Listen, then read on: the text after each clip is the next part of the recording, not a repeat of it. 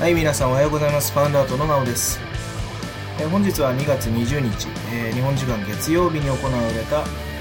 UFC ファイトナイト105ルイス VS ブラウンの大会に関して、えー感想をですね、話していきたいと思います。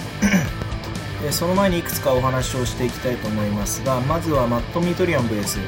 エミリアンカ・ヒョートルですね。こちらは、まあ、ほぼ試合当日でしたよね。うん、試合当日にマット・ミトリアンが腎臓結石になって、それで、えードクターストップですかね、それがかかって、結局、えー試合に出れなくてですね、試合が中止になってしまったと。で、えーまあ、ツイッターでも話したんですが、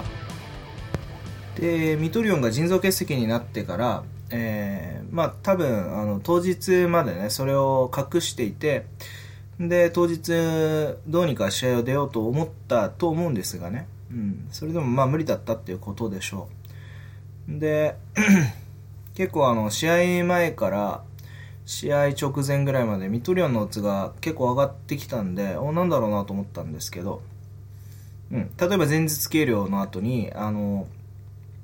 まあなんか、えーメディア関係者、格闘技のメディア関係者なんかがみんな、あの、MMA アイアンマンさんとかでもそうなんですけど、その、どっちが勝つかっていうのを集計してくれてるんですよね。うん。で、それでまあ、10人ぐらい予想した中で大、全員がミトリオンだったので、なんでオッズ上がったんだろうなと思ったんですけど、まあ、多分腎臓結石なんだろうっていう情報が漏れるんでしょうね、多少。うん。それでオッズが動いたんじゃないかなと思います。うん。まあ、でもまた再戦するそうなんで、えーまた、まだね、楽しみは取っとこう、取っときましょう。うん。こんな感じですね。で、その、えー UFC、その次の日に UFC ファイトナイト105があったんですが、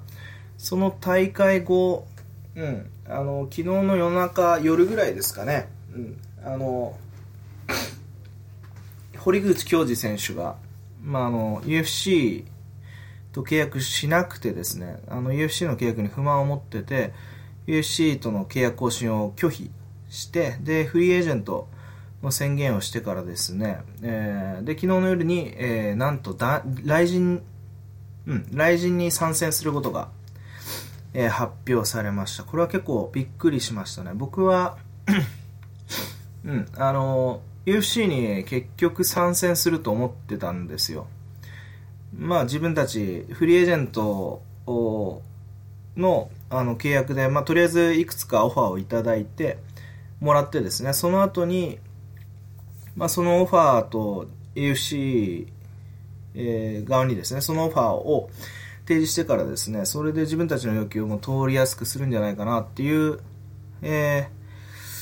うん、あのそういう交渉があると思ってたんですよね。うん、さらに最最終的には、まあ、堀口す素晴らしい選手ですからその能力を UFC が認めてで UFC が結局堀口と契約するんじゃないなかろうかというふうに思ってたんですが、まあ、なんとなんと 雷神とはねまあそうでなくてもベラトールに行くとは思ってたんですけど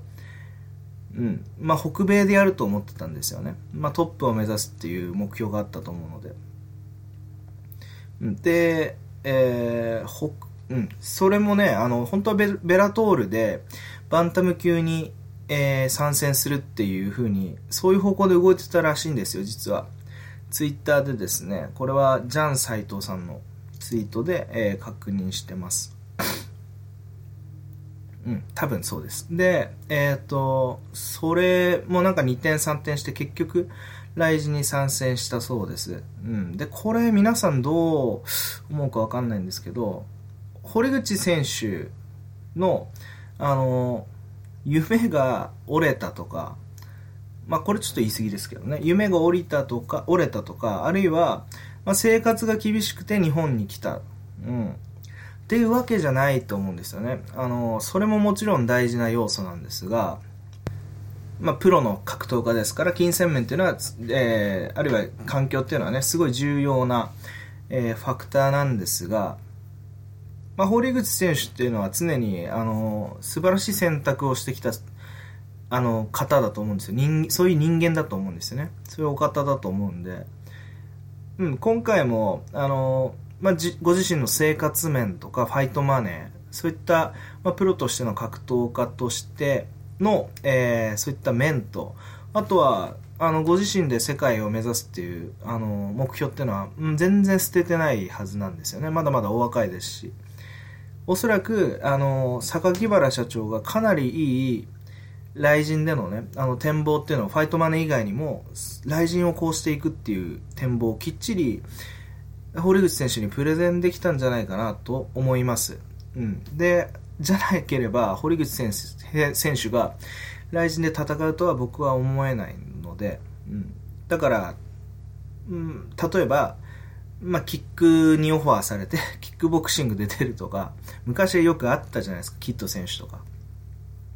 あるいは2階級ぐらい上のフェザー級の選手と戦わされるとか、おそらくそういうことはないんじゃないかなと思います。むしろ、あのー、今、フライ級が、あの、UFC はじめ、あ、UFC でですね、フライ級がちょっとなんかこう、縮小気味、いや、完全に縮小規模にあるんですよ。うん。なんで、えー、トップファイターが他の団体に流れてくることが、まあ、非常に多いと思うんですが、ベラトールは、えー、フライ級がないと。で、選択肢としては、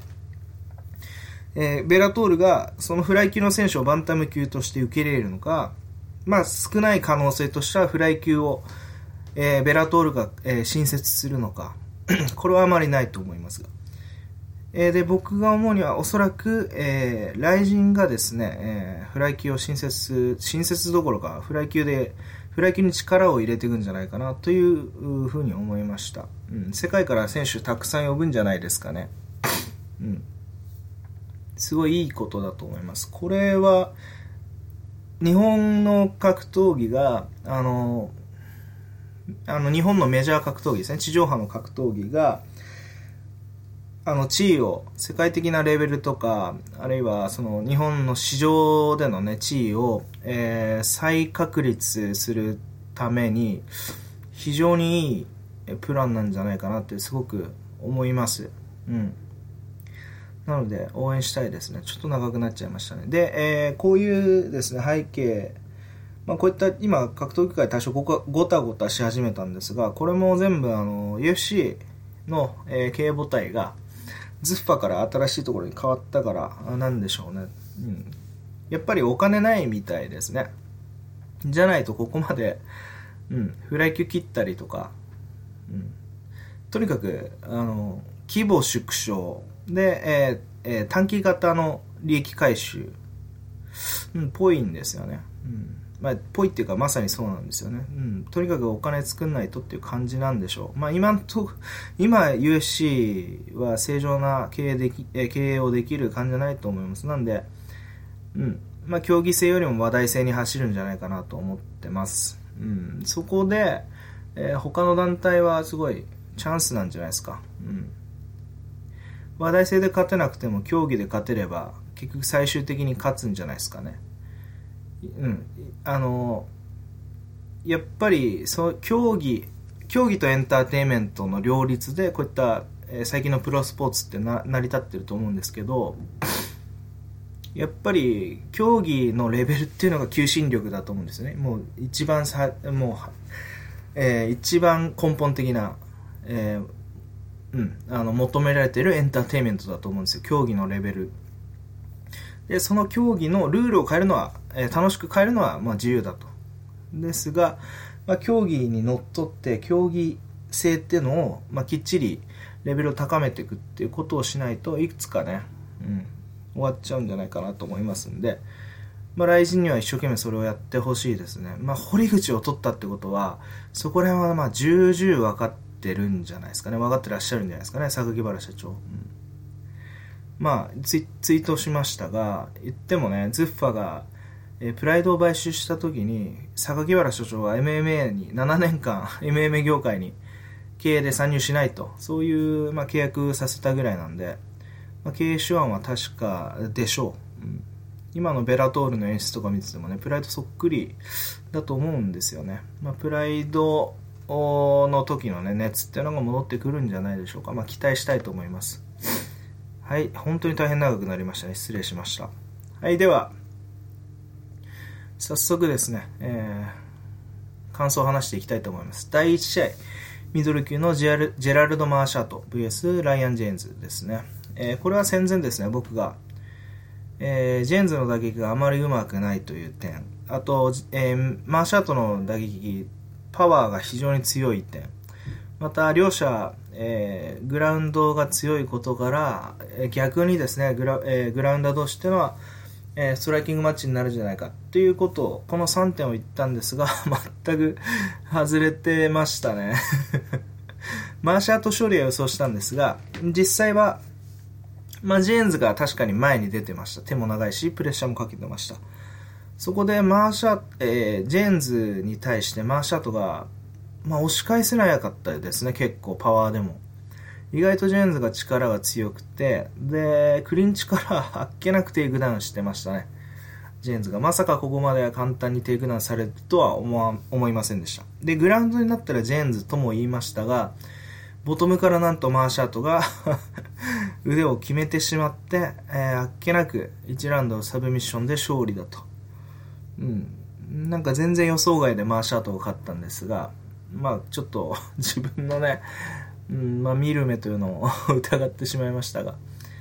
うん、ただ、マーシャートまだこの試合だけだったらやっぱ分かんないですね。ボトムから決めただけっていうのはちょっと分かりにくいですね。まあ、ボトムから決めれるっていうのはすごい強いんですが、まあ、ジェーンズがなぜそういうのに、あの、最近ボトムからのアームバーとかあんま見ないので、うん、不注意だったんじゃないかなというふうにも思いますけどね、そこまでうまかったんでしょうか。もしうまかったらね、何がどれだけうまかったかっていうのをちょっと、まあ、知りたくはあるんですけど、えー、まあ、ここら辺、えー、この試合に関してはこんぐらいですかね。はい、続いては、えー、同じくミドル級第2試合、チアゴ・サントス VS ジャック・マーシュマンです。はい、えー、この試合激しい試合でした。で、サントスがやっぱり強くてですね、えー、リーチを生かしたパンチ、ジャブですとか、まあえーまあ、ストレートもそうですし、あとローキック、これを軸にですね、左右に動きながら、えー、試合を支配してまして、えー、でですね、えー、途中、えー、マーシュマンがサントスに、えー、ボクシングですね、頭を振りながらパンチを当ててダウンを奪ったんですが、2ラウンドにはサントスがまた打撃を散らして最後にはバックスピンキックで勝利ということになりました。サントス、うん。まあ、KO も当然良かったですし、その前までのサイドステップですとか、え、アウトボクシングらしき動きもすごい良かったんですが、何が一番良かったかっていうのは、え、ここの、この試合でですね、え、自らテイクダウンを仕掛けたっていう点、ここは素晴らしく良かったですね。うん、ここは、うん、あのサントスがグラウンドで、あの進化するぞっていう、練習してきたんだぞっていうことを、え見れたのでね、すごい期待できる勝利だったんじゃないでしょうか。これでまた、まあ、ストライキングだけで勝ったところで、あまり、あの、うん、今までと変わんないなっていう感じなんですけど、サントス、うん、なんかあの、いろいろやんなきゃいけないと思ったんじゃないでしょうかね。前回負け方して。うん、すごいいい復帰だったと思います。まあ、パンチは被弾しちゃったんですけど、それはマーシュマンを褒めるべきでしょう。はい、そんな感じです。えー、続いて第3試合バンタム級。はい、えー、エイマン・ザハビ VS ヘジナウド・ビエイラ。えー、この試合ね、判定が、まあ、メディアスコアも、あの、UFC の判定でも、えー、ザハビが3対0ですね。30対27ですとか29対28で勝ったんですが、僕は意外とビエイラでも良かったんじゃないかなっていう思う、えー、まあ、なんていうんですかね、あの、スプリットぐらいだと思ったんですね。まあ、ザハビでいいとは思ったんですが、まあ、えー、地元カナダで、えー、ザハビが、えー、デビュー戦綺麗に飾ったと思ってもいいでしょう。で、このザハビなんですが、うん、あの、話題だったザハビですね。えー、まあ、いろいろ賛否があると思うんですけれど、僕は基本的にはすごいいい選手だなっていうふうに、まあ、すごいっていうか、まあ、いい選手だなと思いました。何がいいかっていうと、まあ、一つ一つ、えー、の技術ですね。えー、打撃ですとか、えー、あと、まあ、テイクダウンディフェンスとか、まあ、テイクダウンはされてましたけど、えー、トップは許さなかった点ですとか、あとグラウンドもそうですけどね。一番良かったのは、えー、戦術というか、組み立てが非常にいい選手だなというふうに思いました。なんか、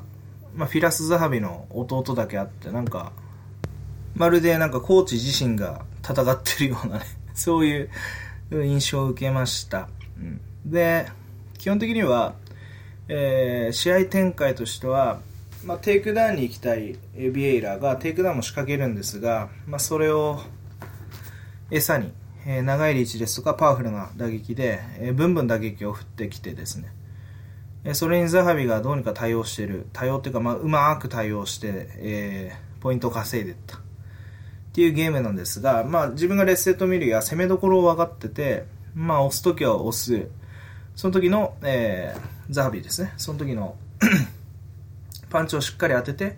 えー、構成を作る、見せ場を作るっていう点もね、すごく うまくいってましたよね。うん、うん、すごいいい選手だと思いました。で、悪かった点、まあ僕も感じたんですが、若干体力、スタミナが悪いんじゃないかなっていう。最後疲れてたんだね。うん、ただ、まああれだけグラウンドを仕掛けられてたのもありますし、まあ、ビエラも消耗してるのを見ると、かなり、まあ、ハイペースお、お互いね、出力した試合だったんじゃないでしょうか。まあ、それを制したということで、バンタム級ですか。うん。まあ、ちょっとバンタム級はね、あの、トップどころが化け物なんで、えー、まあ、ちょっとずつね、上がっていけばいいと思います。はい、そんな感じですかね。はい、続いて、女子ストロー級第4試合。カーラエスパルザ VS ランダ・マルコスですね。えこれは、ね、テイクダウンを防ぎたいマルコスが前傾姿勢になりながら、で、エスパルザの、えタックルを食らいながらも、えー、まあ、互角以上にスタンディングで戦って、グラウンドでもどうにか対応してですね、で、スプリットで判定をもぎ取ったという、ランダ・マルコスが勝ったという試合でした。でね、えー、ツイッターとか見てると、なかなかね、エスパルザに対する評価っていうのは皆さん厳しい、うん、元チャンピオンとは思えないとかね、あんま信用ならないとか、全然強くないみたいなね、意見を、えー、ちらほら見ました。ちらほらって結構見たかな。あんまりエスパルザ強いなっていう意見は聞かなかったです。うん。ですが、僕は、うん、エスパルザはすごい上手い戦い方だったなと思います。戦い方に関しては、そのテイクダウン能力とか、運動能力っていうのはやっぱりマルコスもエスパルザも、まあ悪くはないんですよ。悪くはないんですが、やっぱり、まあ、ヌネスとかね、そういう、えー、まあ、ストロー級の王者のイェンジェイチックとかに比べると全然なんですが、まあ、なかなかいい試合だったなと思います。マルコスが逆に、あの、すごい上手くなってたというか、あの、前傾姿勢で、うまく戦ってたんじゃないですかね。そういう印象がありますよ。マルコス、あの、見るたんびに上手くなってる気がしますね。で、勝負を分けたのが、マルコスがただの あの、ストライカーだったんではなく、グラウンドでしっかり戦えてたとこ。で、まあ、地元でどうにか頑張ったとこ。ここは大きかったですね。エスパルザも、えー、テイクダウンできないえー、と見るやちゃんと、えー、ボクシングで戦ってましたよね、うん、そのタイミングあのあまりテイクダウンを急いでもスプロールされるっていうの分かってたでしょうし確かに3ラウンドは若干焦っていってたんですが まあ、スプロールされてましたしね、うんまあ、これはどちらとも、まあ、判定に関しては実は微妙で、えー、メディアスコアでは過半数以上はエスパルザの支持、えー、でしたね。僕もエスパルザのえー、勝利で良かったんじゃないかなと思ったんですけど、まあ、マルコス地元ですし、まあ、頑張ってたので、今の判定基準で、まあ、トップ取っててもね、あんまり、トトップが圧倒的に有利っていうふうに、えー、言えないことからも、まあ、マルコスでも別に不思議ではないですね。うん、で、マルコスは女子ストロー、まあ、ランカー3位に ノーランカーが勝ったんでね、エスパルザ3位だったんですが、マルコスが、まあ、ランク外だったんで、うん、マルコスもうちょっと上の選手と戦えるかもしれないですね。うん、で、エスパルザに関しては、うーん、まあ、うまく戦ってましたけど、やっぱりテイクダウンできないと、やっぱり、ちょっときつくなってきますよね。だから絶対テイクダウンしなきゃいけないですし、まあそのために一生懸命やってるんですけど、戦術面は僕、あの、エスパルザに関しては、ほぼ完璧だと思いますね。もう常に最善の動きしてると思います。ここは、本当にうまいなっていう、僕は本当にうまいと思う選手なんですけど、今後でも、例えば腕力とかで勝てなくなってくるときついですよね。うん。ヨアナとかには腕力で勝てなかったですから、うん、まあまあ、今後どうするんでしょうね。腕力鍛えるのかな。まあ、ち、ちょっとかわいそうなのは、ちっちゃいですからね、女子のストロー級よりも下があればね、すごくいいんですけどね。え、アトム級ですか。アトム級とかあればいいなと思うんですけど。まあ女子だったら拡大傾向にあるんで、もしかしたらね、ミシェル・ウォーターソンとかと一緒に作ってくれるかもしれません。で、ちょっと余談なんですが、エスパルザ、めちゃくちゃ不思議な表情してますよね、いつも。なんか、試合前に、あの、コールされても、もう本当に、もう時間止まってるみたいな顔してるんですよ。で、あの、UFC のあの、実況とかが ノーリアクションです。みたいなね、ことを言うんですけど、本当にね、あの、ロボットみたいな方です、エスパルザ。若干ちょっとあの、なんていうんですかね、あの、ちょっとですね、えー、外車視気味なんですけど、なんか、可愛らしいんですよ。ちょっと 可愛らしい外車視気味で。で、あのね、あの、ラウンド終わっても、なんかもうこうロボットがスイッチ 切れたみたいにこう立ち上がってこう自陣のコーナーにこうなんかこうなんつうんですかね規則規則正しい動きで戻っていくんですよね。まあそれをちょっと僕ツボで、えー、どうにか話したかったんでちょっと話しちゃったんですけどまあどうでもいいですね。はい、失礼しました。はい、えー、こんぐらいにしときましょう。続いては第5試合ウェルター級サンチアゴ・ポンジニビオ VS ノーディン・タレブです。えー、この試合はですね、ポンチ2秒が判定で、えー、29対28で勝ったんですが、僕はタレブを応援してた、えー、まあ、この予想を聞いてくださってた方はわかると思うんですけど、タレブ応援してたんですけど、タレブ惜しかったじゃないですかすごく。僕はね、あの、1ラウンドのアイポークがなかったら 勝ててたんじゃないかなって思います。うん。まず、経過から話すと、まあ僕ね、あの、予想の時はポンジニビオがローキック上手くて、で、タレブがローキックキャッチしながらストレートで勝っていくみたいなこと言ったんですけど、むしろタレブがローキックを主体に攻撃してて、ポンジニビオは最初全然手出なかったんですよ。うん、で、1ラウンドの、えー、終わりぐらいからそのローキックにアジャストし始めて、で、ジャブを突き出して、で、えー、その途中にですね、えー右のフック、ちょっとロングフックを放った時に目に、えー、タレブの目に入っちゃってですね。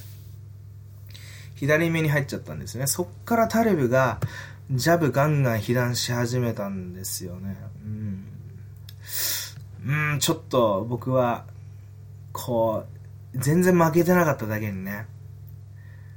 うん3ラで、2ラウンドは明らかにポンジニビオだったんですよ。ジャブ、がばっかばか当たり始めて、で、結局、えー、大きなパンチも被弾して、で、グラウンドでポンジニビオがトップ取ってましたから。で、3ラウンドに関しては、これ意外と、ポンジニビオがジャブついてたんですけど、これね、実はタレブでも、うん、悪くないんじゃないかなっていう僕思ってたんですけどね。なんかやっぱり、印象ってありますよね。どっちが押してるっていう風に。その印象は覆せなかったですね、タレブが。これに関してはね、僕はひょっとするとひょっとすると思ったんですけど、うーん。で、そうですね。まあ、技術面で言えば、まあ、ポンジニビオがジャブで、タレブを結局、まあ、タレブのローに押し切ったっていう試合なんですけど、実は3ラウンドは、タレブがですね、ジャブで押し返してたんですよね。うん、そこら辺が惜しかったなっていう。うん、もう一回見たいんですけど、絶対もう一回は 誰も見たくないでしょうからね うん。まあでもポンジリビオやっぱり強いですね。うん。なんか結局、あの、やっぱり、うん、あの、戦前話した通り、全然嫌な選手ですよね、タレブ。こんなにポンジリビオオッズ低かったですけど、強いじゃないですか。ストライカーとして、すごい強いじゃないですか。で、ポンジリビオはテイクダウンを、強力なテイクダウンを持ってるわけじゃないので、そういう意味では嫌な選手だったと思うんですけど、まあどうにかしましたよね。うん、ジャブ打ちながらアジャストしたと。うん、これはなかなかいい勝負だったんじゃないかなというふうに思います。タリブもね、もう35歳なんで、ここで勝ちたかったでしょうが、うーん、またやり直しですね。今の、今の UFC を考えると、縮小傾向の UFC を考えると、まあ明らかにポンジニビオとタレブだったら、ポンジニビオの方が派手ですから、タレブの方が、なんかこう、キャラが薄いですから、オッズにも現れてる通り。まあタレブ切られちゃったら嫌ですけどね。まあまあ、戦績も悪くないので、うん、まあどっちも頑張ってほしいですね。ウェルター級も強い人ばっかですが、まあウェルター級の方がでも、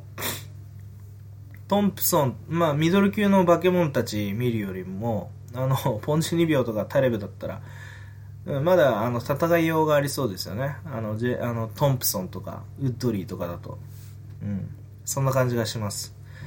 えー、彼らには期待してみましょう。はい、続いては、ライト級、ポール・フェルダー VS、ポール・フェルダー VS、アレサンドロ・リッチ。うん。この試合は、えー、フェルダーが、うん、圧倒した試合でしたよね。全然、リッチがあの打撃どれくらいか分かんなかったんですが、うん、まあまあ打撃でもね、リッチ全然フェルダーにはかなわなかったですね。で、フェルダーがテイクダウン、まあ、もしね、打撃できつかっても、フェルダーテイクダウン行くかなと思ったんですけど、まあ打撃で大丈夫だったんで、最後は、え膝をね、えー、リッチの頭にぶち込んで、そして KO 勝ちという感じになりましたけど、フェルダーも膝痛がってましたね。まあそりゃそうですよね。うん、額に膝、骨と骨が重くし当たるんでね。まあフェルダーいい勝利でした。はい、続いて第、え、7試合女子バンタム級サラ・マクマン VS ジーナ・マザニー。えー、これもマザニーは全くいいとこなく、マクマンが普通にテイクダウンして肩固めで決めたという試合ですね。1分、えー、十何秒かですよね。うん、この試合もまあ、どうとは言えないですよね。マザニーは全然、あの、んですか、えー、キャリアのない選手ですし、マクマンのテイクダウンとか強烈なんでね、誰も女子バンタムでも、例えば、ヌネスとかでも防ぐのちょっときついんじゃないかなと思うぐらいのテイクダウンなんで、うん、それにやられたからといって、まあ、どうこういう話じゃないと思います。まあ、マクマンについて言うなら、もうちょっと、また強い選手とかね、どんどんクリアしていって、また、えー、王者に、バンタム級の王者にトライしてほしいですね。そういう、うん、実力持ってると思います。はい、続いて、えー、第8試合ミドル級。え、セザー・フェレイラ VS エリアス・テオドローですね。うん。この試合、あの、やっぱ、試合前もあんま触手が動かないって言ったんですが、あんまり やっぱ大した試合じゃない、うん、こんなこと言ってもね、ちょっと申し訳ないんですけど、選手たちに。うん。僕は興味の湧かない試合でしたね。テオドローが、えー、キックでですね、距離を取りながら戦うんですが、うん、フェレイラの手が長くて、えー、パンチカウンターでね、手届くんですよね。さらにテオドローがめちゃくちゃ動き遅くて、僕はそのアルビーとテオドローの試合があのまた思い返されてですね。こんなにゆっくりだったんだっけと思ってテオドロー。そういえばそうだったなというふうに思い返してですね。アルビーこんなゆっくりの選手に負けちゃったんだっていう。うん、でもテオドローってやっぱ強いですよね。そのゆっくりなんですが動きはゆっくりなんですがうん、どうにか対処して相手のことを対処してあの活路を見出すんですよ。あの蹴りも強いですし、うん、そのキックとかでパンチカウンターもらったら前に出てテイクダウンしますし。でテイクダウンしたらグラウンドは強いですね、うん、うん、むしろフェレーラが、うん、うまく戦えなかった試合なんじゃないですかやっぱり運動能力で言えばスピードで言えばフェレーラの方が全然強かった速かったですよねうん。で、また、ちょっと言う、言うと、この判定も若干微妙でしたね。テオドロ30対27とかついてましたけど、さすがにそれちょっとやりすぎなんじゃないですかね。フェレーラはまあ勝利でも全くおかしくはなかったですね。うん、まあでも、テオドロは地元ですし、地元ですしって僕は実はあんま好きじゃないんですけどね、地元だから勝ちっていうのは。今回、ザハビ・マルコス、テオドローといいね、ちょっと、えー、まあこれたまたまなんでしょうけどね、地元が勝ちましたね。うん。だってタレブとポンジニビオだったら、ポンジニビオ勝ってたわけですから。うん。まあ印象値、うん、が強いのかな。うん、テオドロの方が、なんかこう、勝ってた印象があったんでしょうね、ジャッジに。うん、この試合もこれ以上ではないです。テオドローはストライキングの上手くて、テイクダウンディフェンスの、えー、強い、まあ、要は運動神経のいい選手ですよね。そういうのに当たると、あの、簡単に負けてしまうような気がします。まあ、テイクダウンディフェンス強くて打撃が強い選手って、アルビーなんですが、アルビーには余裕で勝ってるんでね。うん、まあ、テオドローも不思議な選手ですね。はい、続いては、第9試合、フェザー級のギャビン・タッカー VS サム・シシリアです。えー、この試合はね、本当に、ちょっと皆さん見てほしいぐらい、僕はタッカー選手が、えー、素晴らしい選手だったと思います。素晴らしいデビュー戦だったと思います。うん、まずね、あの、サウスポーなんですけど、ステップがね、非常に綺麗です。フットワークがすごい良くて、えー、で、え、パンチとかうまいですね。うん。ものすごいカウンターがあるわけじゃないんですよ。カウンターがあるわけじゃないんですが、必ず、えー、か乱して入っていく。で、えー、曲線軌道から入っていく。まあ、ディラショーに共通する攻め方、オフェンスがありますね。ディラショーも別にパンチカウンターはそんな上手くないですけど、えー、ステップワークとヘッドムーブ。これで、あの、防御力と攻撃力。の両立をしてます。まず、僕はギャビン・タッカーが、まあ、テイクダウンで勝てればシシリアに勝てるんじゃないか。打撃は互角ぐらいなんじゃないかって言ったんですけども、とんでもないですね。タッカーは、途中レベルチェンジも見せて、えテイクダウンもできましたが、そんなものはする必要もないですね。もう、えー、アウトボクシングだけで、シシリアを子供扱いしてましたね。シシリア別に雑魚じゃないですから、雑魚、雑魚って言ったら、ちょっと言葉は悪いですけど、別にね、全然、あの、打撃に関して言えば悪い選手じゃないですから、うん、すごいですね、タッカー、面白いですね。で、ここでね、例えば、えシシリアよりももっと打撃の上手い選手が出てきたとするじゃないですか。そしたら、ギャビン・タッカーは結局、えー、この試合でもちょっと見せましたけど、結局レベルチェンジで対応できるっていう選手なんですよ。うん。まさにね、あの、ディラショーンのような選手ですね。僕もツイートでディラショーみたいだっていうふうに言ったんですけど、あの、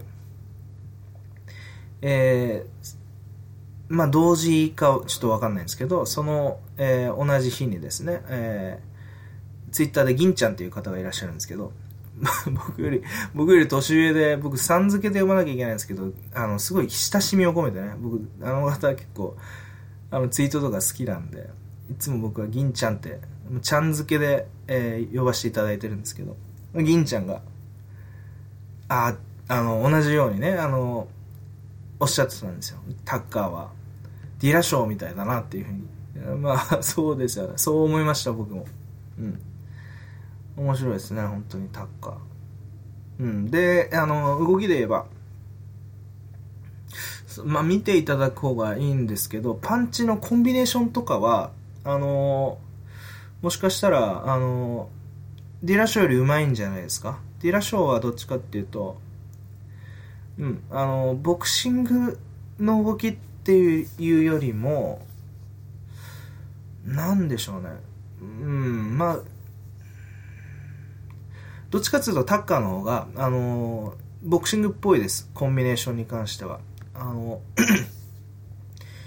ちゃんとあなんていうんですか？あのサウスポー守ってますしスタンスを。で、えーまあ、スウェーバックから、えー、右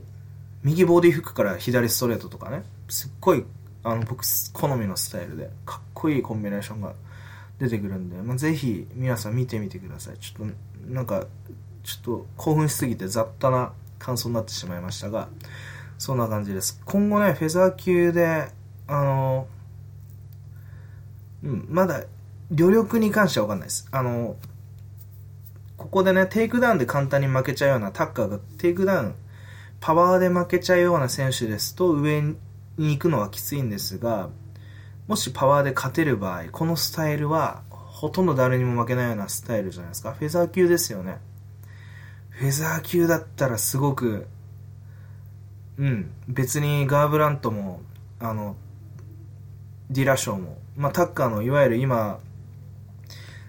えー、上位版じゃないですけど、その同じスタイルで、同じオールラウンドスタイルで、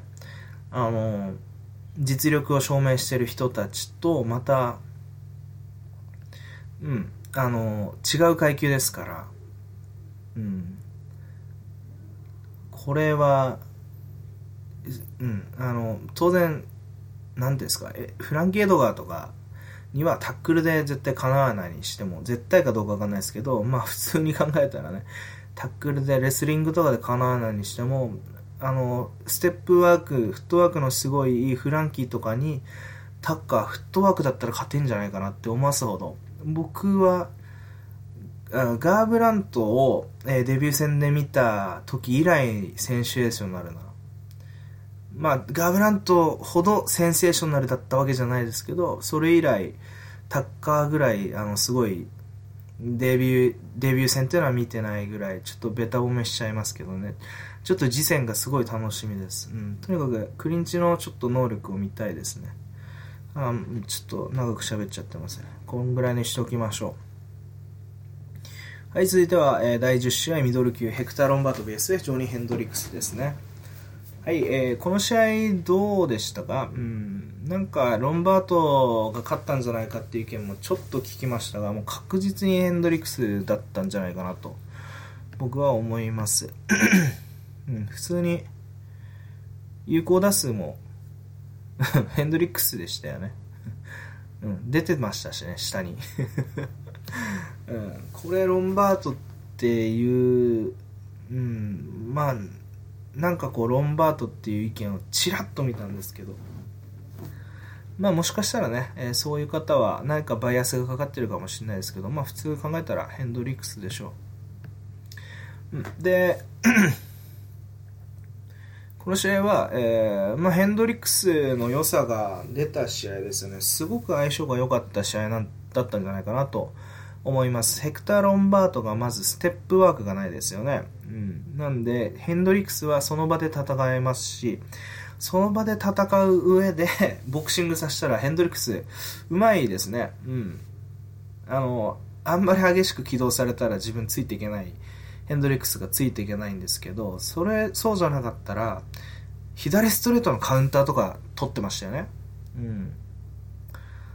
あと、打たれ強くて全然、あの、パンチ食らっても、あの、食らってるように見えないっていうのも、でかいですね。ヘンドリックスが。うん。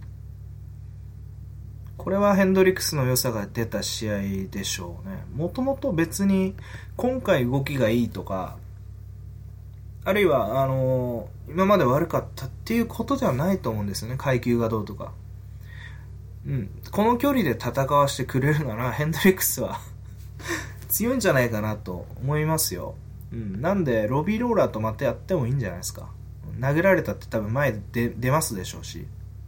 さすがにね、今見るとね、ローラーの方が若干スピードはやっぱありますけど、リーチも。ヘンドリックス、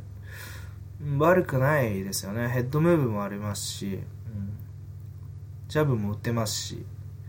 うん、であのガードワークも悪くなかったですね。多少避難してましたけど、ロンバート速いので強いし。うん、うん、ヘンドリックスは、そうですね。まな、うん、まあ、相性のいい相手に勝ったんでね、飛躍とかそういう感じではないですね。今後誰とやっていくんだろうっていう。あいうん、相性次第なんじゃないですか、ヘンドリックスは。うん、今まで相性がいい選手が多かったんじゃないですかね。そういうふうに、えー、僕は評価してます。うん、で、ロンバートに関しては、うん、今回、あの、あんまり飛ばさないように、あの、ペースをね、飛ばさないようにセーブしてましたが、それでも若干疲れちゃってましたよね。うん。そこが問題というか、うん、ロンバート、まあ、なるべく、やっぱり、トップ取りたい選手なのか何なんだろうな。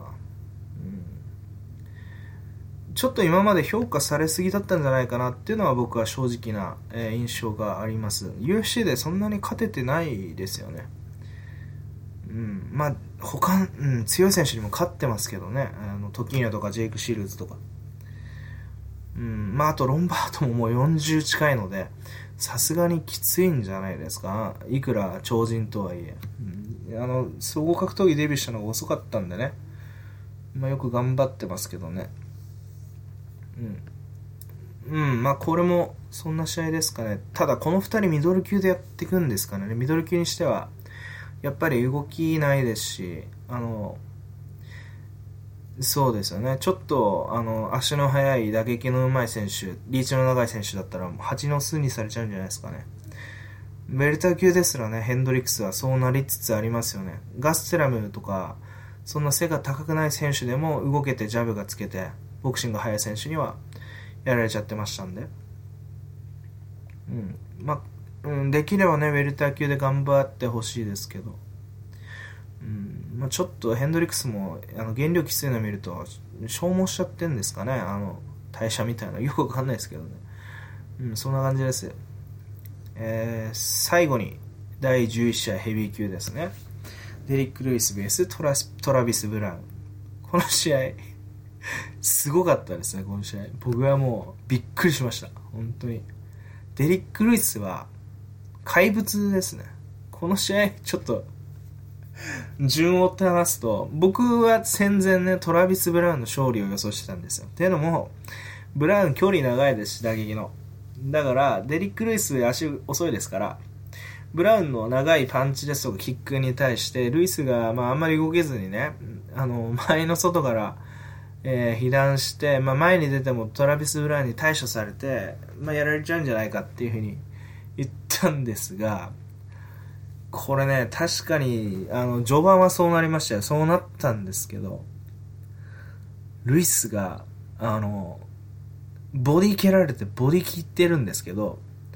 ボディを押さえて、お腹を押さえて、こう、痛いってなってるんですけど、ブラウンはこう、見てるんですよね。こう、行かないんですよ。それで、あの、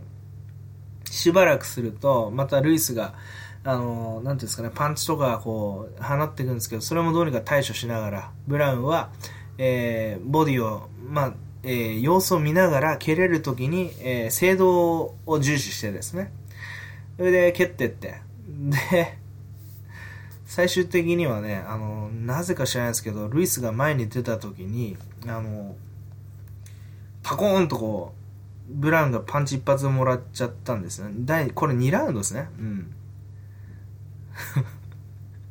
うん、それでブラウンが、あの、なんつうんですかね、こう、まあ、前に出てきたところを、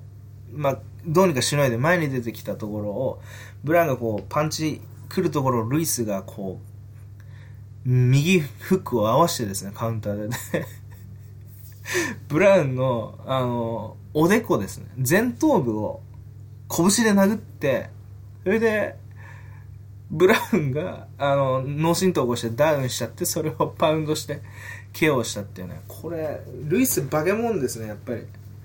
まず、あの、まあ、普通にちょっと冷静に分析していい点に関しては、なぜルイスが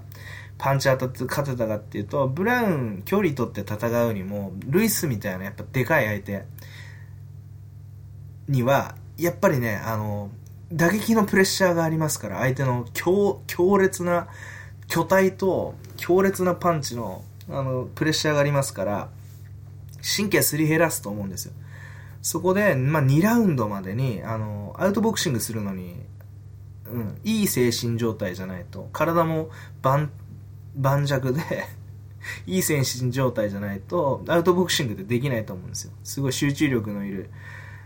作業なんで。そこで、まあ、多少ブラウンが、もう消耗したらルイスが前に出てくると。ルイスの、その、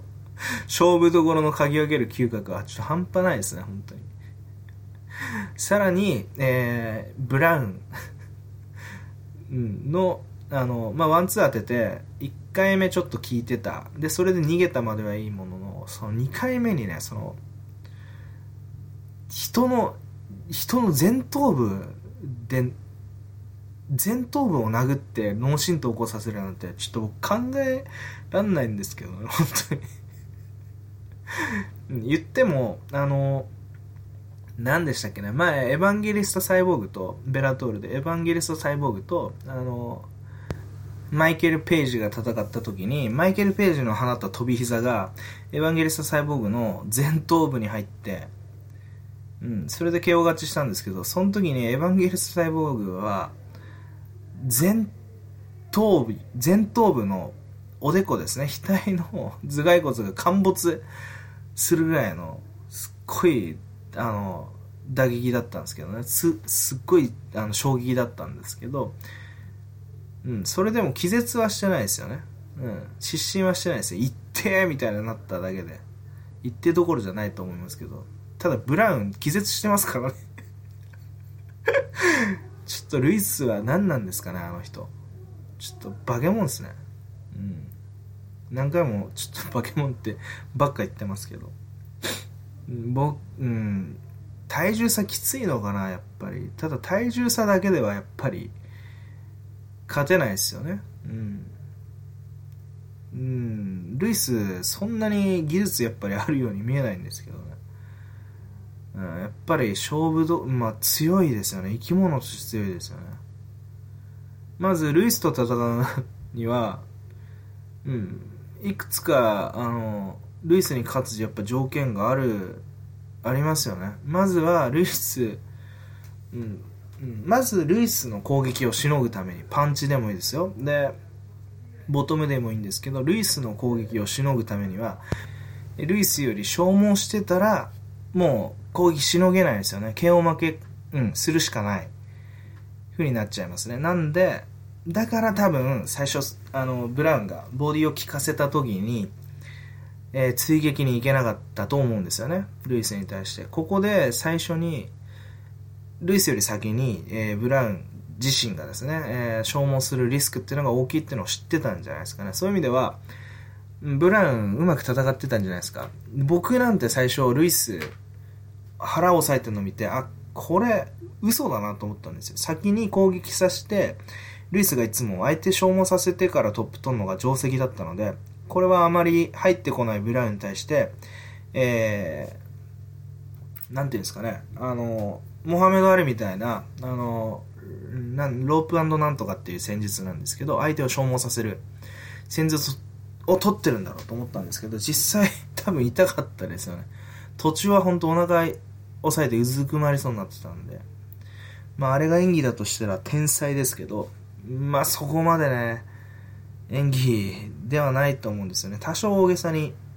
痛がってたとしてもですよ。うん。その点でね、あの、別にあれが演技だろうが演技じゃなかろうが、ブラウンはリスクになるからいけないわけですよね。うん。実際あれ行ってから、あの、消耗してたら、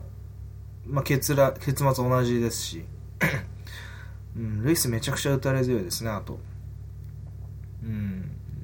で、えー、またですね、ルイス打たれ強いからこそ、多少ああいう持久戦になってくると、ちょっとでもこう、消耗してアウトボクシングの質が落ちると、ああいう風に 出て、出てきて殴ってくるじゃないですか。強烈なパンチで。あれ怖いですね。うん。まあこれもね、ツイートしたんですけど、ルイスがあのスタイルで、UFC の王者になるとは、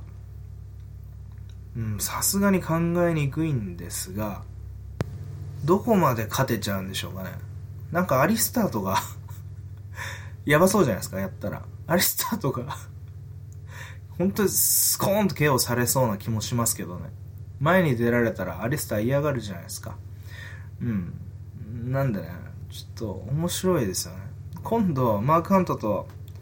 アレスターがありますけど、まあ、ちょっと話後で言おうと思ってましたけど、マークハントがアンダードッグなんですよね。ただ、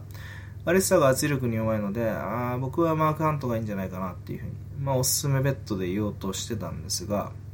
もしね、マークハントかアリスターが負けたら、ルイスとやればいいんじゃないですかね。まあそこまで、ここまでルイスが勝ち上がると思ってなかったですね。うん。本当に。いや、今回はルイスで盛り上がれましたね、本当に。で、えー、今回ね、あの、ルイスの試合を見て、まあ、ヒョードルの試合も前日に、まあ、あの、本来だったらね、あったこともあってですね、思い返すのは、あの、ヒョードルが最強だったとか、まあそういう話とかね、みんな今でも話すると思うんですが、僕はブログでね、ヒョードルは最強だったのかどうかっていう、まあ記事とかも書きましたけど、うん、あの、うん、あの、なんていうんですかね。当時最もレベルが高かったって言っても、うん、やっぱ過言じゃないんじゃないですか。うん。ヒョードルが一番レベルが高かった。ちょっと言い方は、うん、あの、あれですけど、技術レベルが高かったとか、うん、そういうことは、うん、言えると思いました。最強だとは僕は、あの、言えなかったんですけど。っていうのも、結局ね、あの、ライトヘビー級、まあ、ミドル級からいきましょうか。ミドル級84キロですよね。で、ライトヘビー級93キロで。で、まあ、競技人口の少なさからしょうがないのかもしれないですけど、ヘビ級120キロなんですよね、リミット。うん。あの、27キロの幅があると。ミドル級とライトヘビなんて9キロですよね。だから、やっぱりね、ヒョードルとかミルコとかノゲーラってのは、105キロ級の世界の方たちなんですよ。それでトップクラスなんですよね。100、要は、5キロ以上、110キロ、115キロ、120キロの選手とかいうのは、やっぱちょっと階級が違うんじゃないですか。だってヒョードルだって105キロの選手だったら相対的にテイクダウンとかめちゃくちゃ強いですけど、120キロとかちょっと話が違うんじゃないですかね。だってヒョードルとルイスがやったらどうなりますかね。うん、ちょっとかわいそうですね、ヒョードル。あの、うん、だって体全然違うじゃないですか。うん、まあでも、競技人口少ないんでね、しょうがないんでしょうね。105キロ以下も105キロ以上もすごい少なくなりそうですもんね。競技人口。うん、本当はそっちの方がね、階級制っていうのを考えるとフェアだと思うんですけど、うん、例えばベラスケがベラスケスが105キロまで減量して出てくるとかね、うん、そっちの方が面白そうですけどね。まあまあしょうがないんでしょう。まあいろいろそのベラスケスには、うん、スピードのアドバンテージがあるとかねいろんなことがあるんで、うん、そういう意味では、まあ、ヒョードルは、えー、105キロ級のえー、世界王者だったと、そういうふうに評価するんであれば、うん、まあ、妥当なんじゃないかなっていうふうに思います。で、それまでに105、えー、100、例えば超大型の選手っていうのは、やっぱね、少なかった、今より少なかったっていうふうに、えー、そういう評価ですよね。うん。それは、まあ、あり得るんじゃないかなと思います。フリクションでね、あの、ヒョードルとバーネット飛んでましたけど、あれバーネットとやったら、うん、結構きつかったんじゃないかなとも思います。うん、ちょっと話長くなっちゃいましたね。はい、えー、こんな感じでしょうかね。で、えー、パウンドアートの最後に収支報告しときましょうか。で、今回はですね、えー、ブログで公開したベッド以外にですね、実は、マット・ミトリオンの、えー、ブログで書いたんですけど、マット・ミトリオンと、えー、カラー・スパルザのえ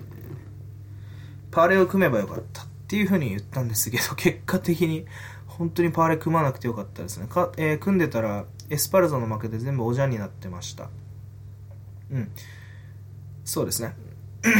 ですが、おじゃんになってたんですが、まあ、ミトリオンの、えー、試合がなくなったので、とりあえず200ポイントは、ね、どっから話そうかな。まあ、とりあえず追加ベットしてるんですよ。カール・エスパルザとマット・ミトリオンのパーレーに、えー、50ポイント、0.5ユニットですね。0.5ユニットを、えー、追加ベットしてるんですが、これがエスパルザの負けで、えー、失いましたので、マイナス50ポイント。えー、また次の試合ですね、ポンジニビオとタレブで、タレブに200、えー、2, 2ユニットの、えー、ベットをしてましたが、これも、えー、外しましたので、マイナス2ユニット。で、えー、その他ですね、えー、マイナスなのが、えー、マーシャートとエスパルザとマクマンのパーレイですね。これも、えー、エスパルザで、えー、ダメになっちゃってるんで、マイナス、えー、0.2ユニットと。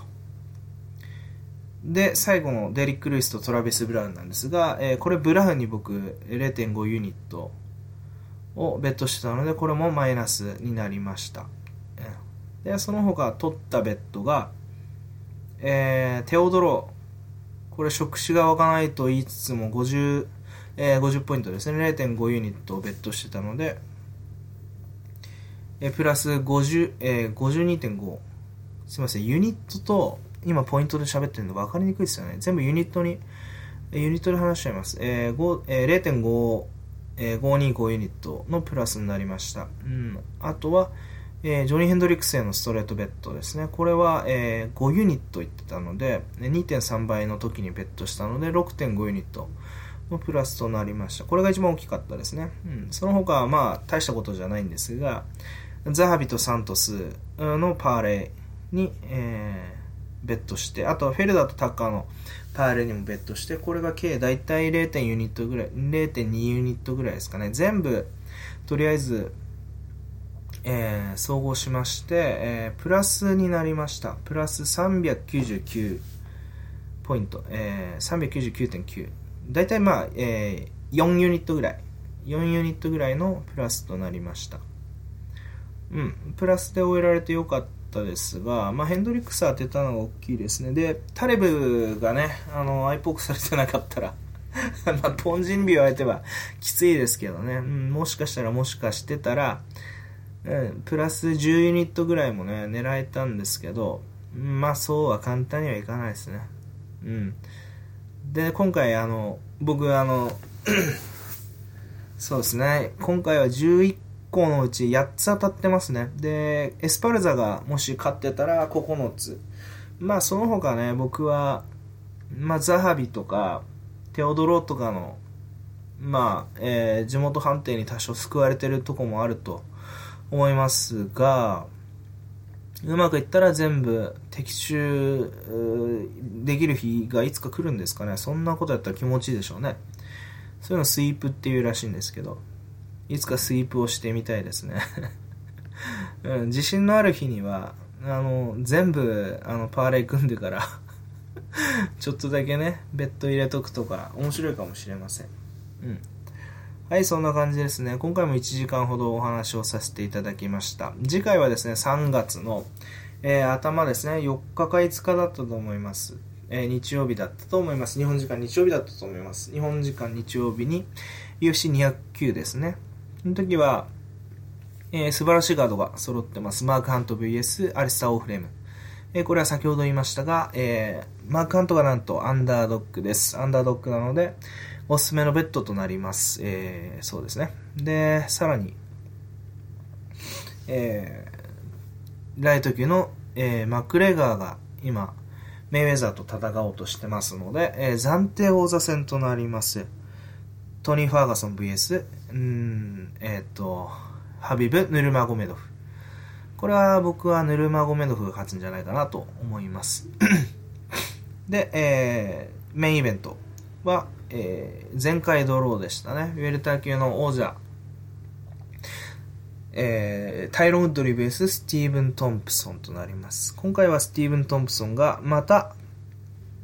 前回はね、イーブンぐらいだったかな。今回もイーブンぐらいなんですが、フェイバリットとなってます。うん。えー、まあ、ちょっとね、仲間というか、えー、ベットに詳しい方、予想に詳しい方たちとちょっと話したところ、まあ、どっちかっていうと、あの一発の強打当てなきゃいけないのがウッドリー。なので、えー、その戦術は前回見してますから、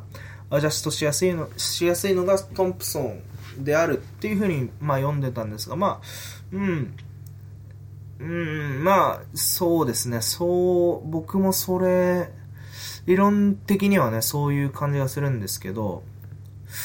なんだろうな、これってでも勘ですよね。勘なんですけど、ウッドリーの方がなんか合わせてくるような感じがするんですよね。うん。うん、僕のロジックで言えば、どっちかっていうと、うん、ディフェンシブに戦う方っていうのは攻略されるんじゃないかなっていう、今はそういう印象があります。まあでもこれもね、違かったですよね。アルドとエドガーとか見てたら 僕はでも2戦目、アルドとエドガーは、エドガーうまく攻めてて、エドガー勝ったんじゃないかなと思ってましたけどね。メディアスコアとか普通のスコアではもう50対45とかついてたんで、うん、ちょっと違うのかもしれないですけど、まあちょっと長くなっちゃいましたね。うん。え今回もそんな感じで、えー、お話ししました。で、えー、3月、まあ、4日か5日ということはですね、2週間、間が空きますので、間に何か まあ、スポーツベッドとかにね、えー、もし、話せればお話でもしていきたいかなと思います。ちょっとね、えー、急激に最近、えー、MMA 界が動いてますので、堀口の雷神参戦しっかり、うん、UFC の、えー、メイウェザーベース、えー、マクレガーもそうですが、えー、ちょっとね、あの、えー、この3月までのニュースというのも暇しないんじゃないですかね、皆さん。面白く見れるんじゃないかなと思います。あとです。あ、そっか。えっ、ー、と、3月の、えー、雷神ありますよね。雷神。3月25ぐらいですよね、確か。その時の、えー、大会は横浜ですよね。横浜スーパーアリーナだったと思うんですけど、もう堀口教授の、えー、っと、雷神デビュー決まってるんですよね。相手が、えー、元谷祐希でしたっけ？面白そうな試合ですよね。うん。あのー、今組めるカードとしてはす、すごくいいんじゃないですか？元谷選手の、あのー、世界的な立ち位置っていうのも分かりますよね。堀口にどれぐらい戦えるかで。まあ、でも堀口めちゃくちゃ強いですからね。うん。デミトレス・ジョンソンにすらね、今いい勝負するんじゃないかなって思うぐらいですから、まあ誰にも負けないとは思うんですけどね。うん。すごい楽しみだと思います。で、さらに、えー、フライ級っていうのはさっき、日本の MMA のフライ級熱いですね。うん。堀口もそうですし、えー、那須川天心選手も階級的にはフライですしね。まあ、MMA ではないですけど。うん。えー、で、さらに機材門選手とかもそうですし、で、えー、タフ、えー、24に参加した扇久保選手もそうですよね。扇久保選手もフライ級です。で、えー、先日ですね、扇久保選手に、えー、やりましょうと言った、えー、僕もたまにツイッターとかで紹介させていただく、えー、田丸匠っていう選手がいるんですよ。田丸匠さん。えー、この選手がですね、3月24日に、試合をやりますが、フライ級の新鋭、えー、後楽園ホールでね、シュートで出ます。新鋭チェックにはいいんじゃないですか。僕はちょっと、シュート実はね、恥ずかしながら見に行ったことないんですが、この試合ちょっと見に行きたくなってるんですよね。うん。フライ級が熱いってのもありますし、今後どういう選手が日本でね、大臣に参戦していくのかとかちょっとチェックしたいじゃないですか。誰が堀口と戦うんだろうとか。急にちょっと雷神面白くなってきましたよね。うん。そう思います。うん。うん、まあちょっといろいろ話したいことはありますけども、ちょっとこれぐらいにしとこう。はい。ではですね、えー、皆さんまた、えー、早ければね、来週より前かな。うん。で、えー、遅くとも3月のね、UFC209 の予想までですね、えー、また、ポッドキャストのね、えー、音声配信をアップしたいと思いますので、どうぞまた聞いてみてください。えー、それでは皆さんごきげんよう。